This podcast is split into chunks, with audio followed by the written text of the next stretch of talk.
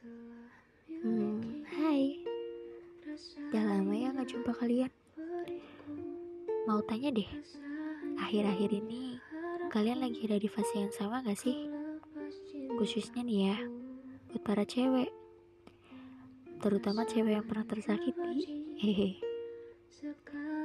Suka tiba-tiba ngerasa bingung banget buat ambil pilihan. Dan pasti Ngambil pilihan itu gak segampang membalikan telapak tangan. Kita pengen hidup yang terbaik, dan ngambil pilihan pun harus yang terbaik, biar gak menyesal di kemudian hari. Contohnya gini deh. Setelah lulus, kita bingung bakal jadi apa nantinya. Bakal ke mana tujuan hidup kita? Kuliah? Atau kerja? Atau tidak ngapa-ngapain tapi bisa menghasilkan karya dan uang. Itu semua emang tergantung pilihan. Dan juga akhir-akhir ini gue tuh sering banget ngerasa sedih tapi gak tahu penyebabnya apa. Kayak ngerasa kita tuh cuma stuck di situ aja. Sedikit story nih soal cinta juga gue ngerasa di umur udah kepala dua ini gue makin bingung nentuin pilihan yang terbaik.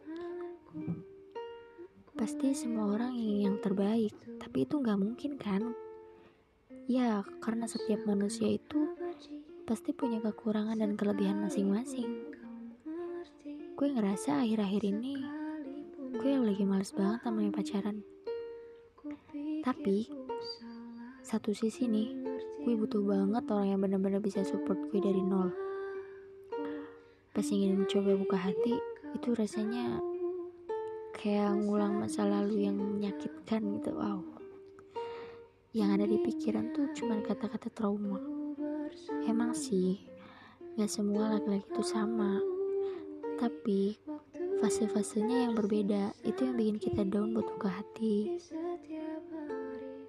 Awalnya kita optimis pacaran dengan satu orang itu.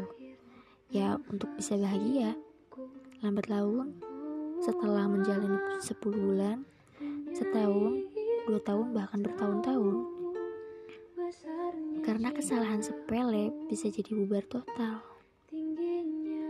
Dan kalaupun ingin ngajak balikan tuh rasanya pasti beda banget sama pas awal pacaran. Rasanya sudah hambar. Ngobrol pun serasa nggak jelas alurnya apa ini udah termasuk siklusnya?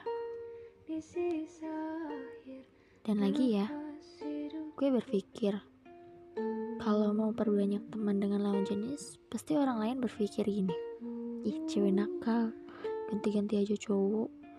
Dan, dan pasti ada salah satu orang yang mundur berjuang karena lihat kita sering bermain dengan lawan jenis, ya kan?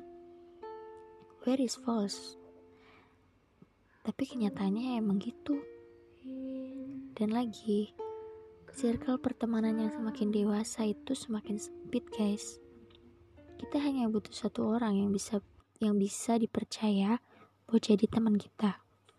Selebihnya kita bergaul hanya untuk bersenang-senang supaya kita juga bisa mengikuti perkembangan hidup.